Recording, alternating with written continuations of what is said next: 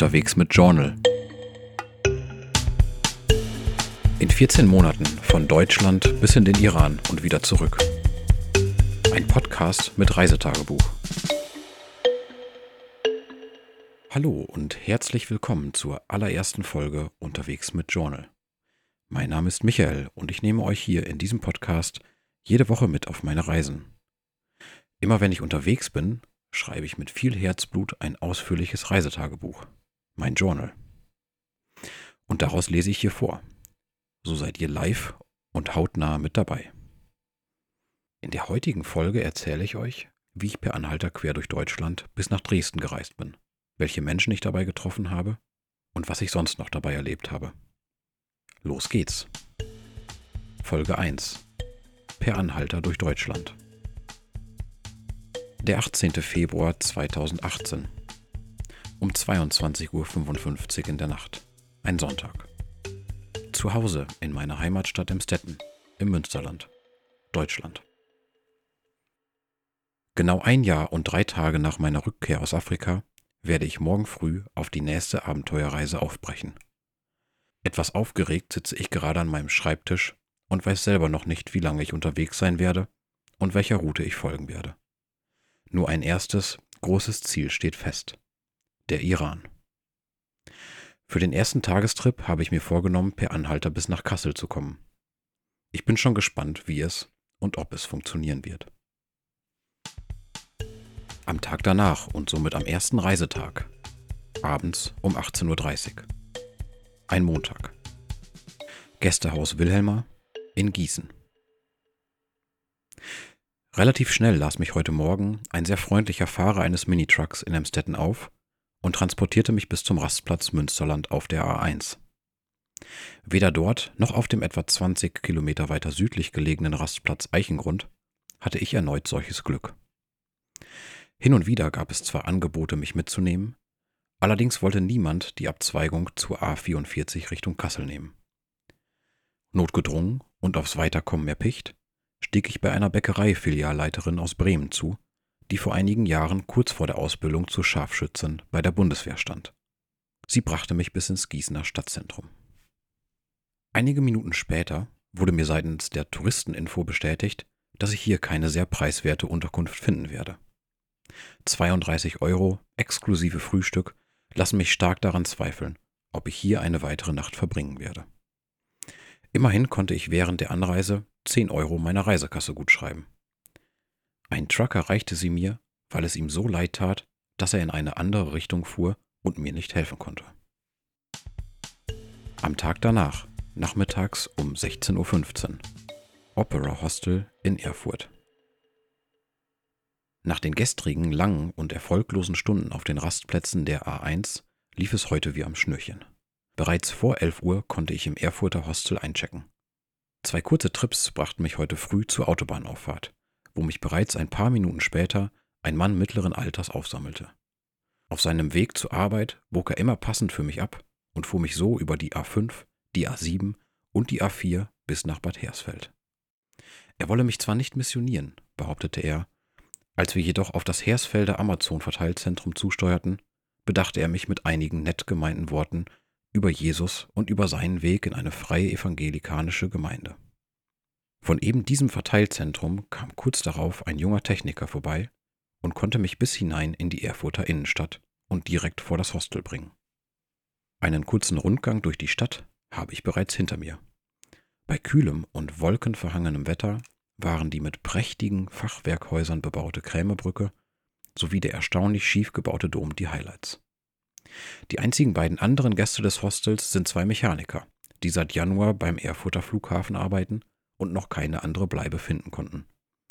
Dimitris aus Griechenland ist gerade von seiner Schicht zurück. Mit dem Portugiesen Vita habe ich heute Mittag zusammen gekocht. Einen Tag später, Reisetag Nummer 3. 18.50 Uhr abends. A&O Hostel in Weimar.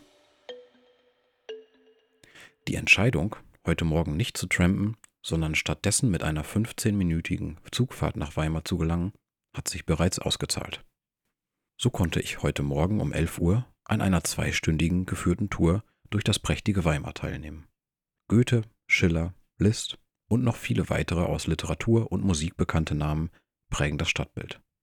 Auf einem historischen Friedhof mitsamt russisch-orthodoxer Kapelle in seiner Mitte verlor ich mich für eine knappe Stunde nach der Führung. Der riesige Park an der Ilm lockt mit vielen grünen Wiesen, Bäumen und Goethes Gartenhaus, ist jedoch bei sommerlichen Temperaturen noch attraktiver. Im Listhaus konnte ich die originale Wohnungseinrichtung des Meisterpianisten begutachten und in einige seiner Stücke hineinhorchen. Gleich ruft vielleicht noch das Theater und morgen möchte ich die Gedenkstätte Buchenwald besuchen. In meinem kostengünstigen Sechsbettzimmer bin ich bislang alleine untergebracht. Reisetag Nummer 4. Abends um 17.40 Uhr. A&O Hostel. Bittere Kälte und eisiger Wind von Nordosten prägten meinen Aufenthalt in der Gedenkstätte Buchenwald. Die 18 Stunden und 20 Minuten, welche die KZ-Häftlinge eines Februartages in ihren gestreiften Kleidern aus Wolle stehend ausharren mussten, weil beim Zählen drei Insassen fehlten, nahm so eine erschreckende und unmöglich aushaltbare Unendlichkeit an. So fror ich doch schon während der 90-minütigen geführten Tour über das Gelände. Die Aneinanderreihung diverser Gräueltaten, gepaart mit der Boshaftigkeit und dem Zynismus, mit denen die Nazis die Häftlinge des Arbeitslagers quälten, sind zwar hinlänglich bekannt, erfahren jedoch durch den Ort, durch die vielen originalen Gegenstände und Gebäude sowie durch die Schilderung einiger Einzelschicksale eine neue, viel greifbare Dimension. Einzig zu den Tätern und insbesondere zu der Frage, welche Biografien durchlebt werden müssen, um solch monströse Verbrechen durchzuführen, hätte ich mir mehr Informationen gewünscht. Zwei Tage später, am 24. Februar, ein Samstag, mittags um 12.35 Uhr, Central Globetrotter Hostel in Leipzig. Keine zehn Minuten war ich gestern früh vom Hostel in Weimar aus unterwegs, den Daumen dabei ausgestreckt und ein Pappschild mit der Aufschrift A4 in der Hand, als schon ein Taxifahrer anhielt und mich kostenfrei die gut zehn Kilometer zur Autobahneinfahrt mitnahm. Als zwölfjähriger Junge nahm er damals an den Montagsdemonstrationen teil und beschrieb die Wende als ein Erlebnis, das sich einprägte und welches er nie vergessen wird. Ein paar Jahre älter war der nächste freundliche Mann, der mich auf seinem Weg zu einem Geschäftstermin bis zur Autobahn A9 mitnahm. Er erzählte von seinen Reisegeschichten. Ebenfalls per Anhalter ging es hin und wieder UDF, unerlaubt durch Freundesland. So zum Beispiel mit einem Dreitagesvisum für Russland für ganze vier Wochen durch die Kaukasusregion. Auf dem Rastplatz der A9 dauerte es, wie schon damals auf der A1, lange, bis ich weiterkam. Nach deutlich mehr als einer Stunde hatte ich jedoch Glück, und ein schwäbisches Ehepaar räumte in seinem Wagen um, damit ich Platz nehmen konnte. Sie besuchten ihren Sohn, der in Leipzig studiert, und brachten mich unter großer Schwärmerei für die Stadt bis zum Hauptbahnhof.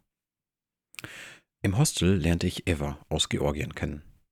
Wir aßen Frühstück zusammen, für mich war es das zweite, erkundeten darauf die Stadt und steuerten alsbald das Volkskundemuseum an. Eine beeindruckende und riesige Ausstellung über die verschiedensten ethnischen Gruppen dieses Planeten zog uns über drei Stunden in ihren Bann. Von Papua-Neuguinea über die Inselgruppen vor Südostasien bis nach China, von Japan über die Mongolei und Tibet bis nach Indien, von Persien über den Kaukasus bis nach Spanien und von den Inuit in Grönland über die Natives in den Staaten bis hin zu den Maya und Inka. Es war alles vertreten, mit einer Fülle von Kleidungsstücken, Masken, handwerklichen Erzeugnissen oder gar Unterkünften in Originalgröße. Lediglich die afrikanischen Volksgruppen fehlten aufgrund von Umbaumaßnahmen. Abends saßen wir zusammen mit Natalia aus Australien und Max aus Karlsruhe, spielten Kicker und tranken Wein. Zu späterer Stunde ging es mit der langgewachsenen Georgierin in die Stadt und hinab auf die Tanzfläche im Kellergeschoss einer Diskothek. Und so war ich plötzlich umgeben von schwarzen Netzstrumpfhosen, Nietengürteln, ärmellosen Lederhemden, roten Frauen oder schwarzen Männerhaaren, ausgefallenen Piercings und viel Make-up. Meine erste Gothic-Party. In blauem T-Shirt und Jeans war ich zwar nicht ganz passend gekleidet, hatte aber trotzdem viel Spaß zu Folklora-Musik, die hin und wieder wie ein Mix aus Irish Folk und Punkrock wirkte und etwas an Flogging Molly erinnerte. Am selben Tag abends um 17.50 Uhr. Ich bin soeben erneut durch die schöne Innenstadt Leipzigs spaziert. Viele reich verzierte historische Gebäude mit bunten und kräftigen Farben fingen immer wieder meinen Blick ein. Morgen werde ich eine geführte Tour anstreben, um auch einige Hintergrundinfos zu Nikolaikirche, Altem Rathaus und Co. zu erhalten. Das Wetter erschwert derzeit touristische Aktivitäten im Freien. Bei eisigen Temperaturen und frostigem Wind kühle ich schnell aus und halte kaum länger als zwei Stunden am Stück aus. Immerhin scheint seit Montag fast durchgehend die Sonne. Regen gab es bislang nicht.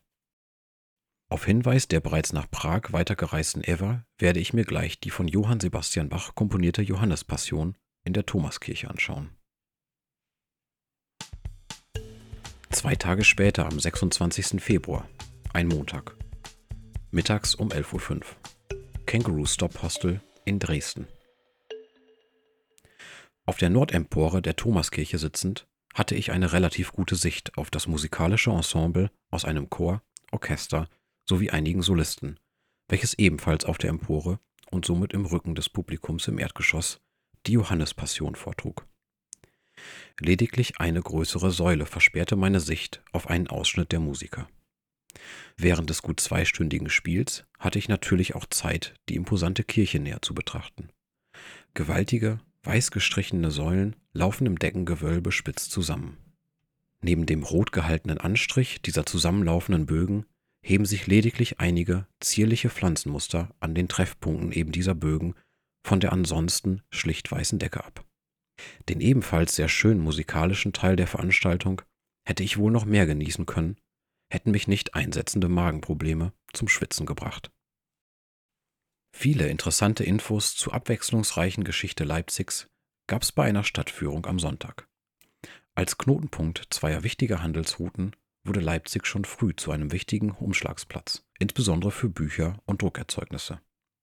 Die Völkerschlacht, bei der Napoleon vernichtend besiegt wurde, ebenso wie die ersten Montagsdemonstrationen, welche die Wiedervereinigung der beiden deutschen Staaten einläuteten, fanden in Leipzig statt.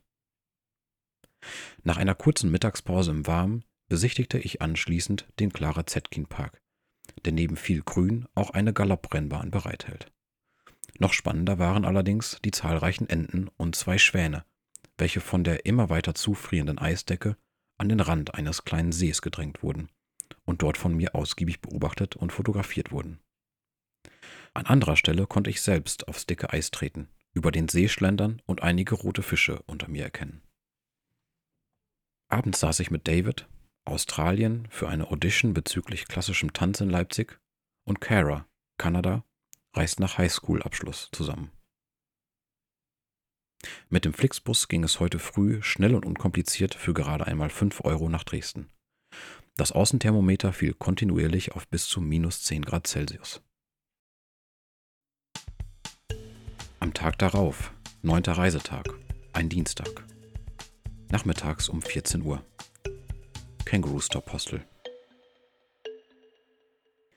Einen gemütlichen und entspannten Tag lege ich heute ziemlich bewusst ein. Die Sonne scheint zwar abermals kräftig vom Himmel, die Temperaturen bleiben allerdings nach wie vor frostig kalt. Das Dresdner Pflichtprogramm aus Zwinger, Semperoper und Frauenkirche habe ich bereits gestern absolviert, musste danach aber ernüchtert feststellen, dass es für mehr nicht ausreicht und ich ins wärmende Hostel zurückkehren musste. Insbesondere der Innenraum der Frauenkirche konnte mich in seinen Bann ziehen. Direkt nach Betreten des kreisrunden Gebäudes verfängt sich der Blick in den sehr detailreichen Dekorationen hinter dem Altar, die sich mit vielen verschiedenen goldenen Elementen viele Meter bis hoch zum Gewölbe erstrecken und dabei die große Orgel einrahmen, welche mit symmetrisch angeordneten Pfeifen hoch oben an der Wand thront. Ringsherum verlaufen auf mehreren Etagen einige Emporen, deren Brüstungen durch viele Rundungen dem gesamten Raum Eleganz beibringen. Auch die Farbgebung mit vielen seichten Tönen in hellem Blau und Rosa ist eher ungewöhnlich, ist aber sehr schön anzusehen. Da es ab Donnerstag zumindest etwas wärmer werden soll und sich die Temperaturen dann dem Gefrierpunkt annähern werden, habe ich vorhin beschlossen, es zumindest auszuprobieren im Elbsandsteingebirge sowie im angegliederten Nationalpark Sächsische Schweiz wandern zu gehen. Ein Infoheftchen zum acht Etappen umfassenden Rundwanderweg mit dem Namen Malerweg habe ich bereits. gehe allerdings davon aus, dass es ähnlich einsame Wandertrips werden wie damals im Schwarzwald und aufgrund des Winters viele Pensionen, Gasthäuser und Kneipen in den Betriebsferien sind. Den gestrigen Abend habe ich mit Andrew, USA, Programmierer, verbracht. Wir sind zu einer Studentenparty im Tanz-, Bar- und Esslokal Rosis aufgebrochen, spielten dort einige Runden Billard und forderten die lokalen Größen im Kickern heraus. Das war Folge 1. Per Anhalter durch Deutschland.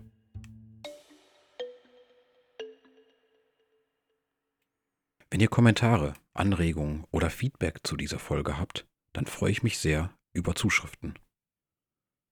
Ihr könnt mich erreichen über die Facebook-Seite unterwegs mit Journal, die E-Mail-Adresse feedback at unterwegs mit journal.de oder ihr schreibt einen Kommentar direkt unter die Folge auf meiner Website unterwegs mit journal.de.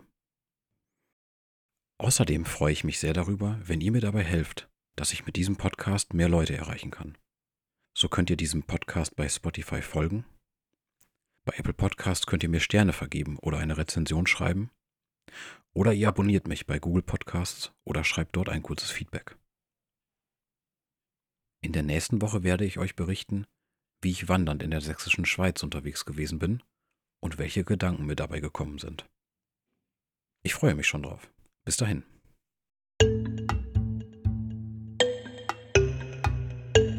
Unterwegs mit Journal. In 14 Monaten von Deutschland bis in den Iran und wieder zurück. Ein Podcast mit Reisetagebuch.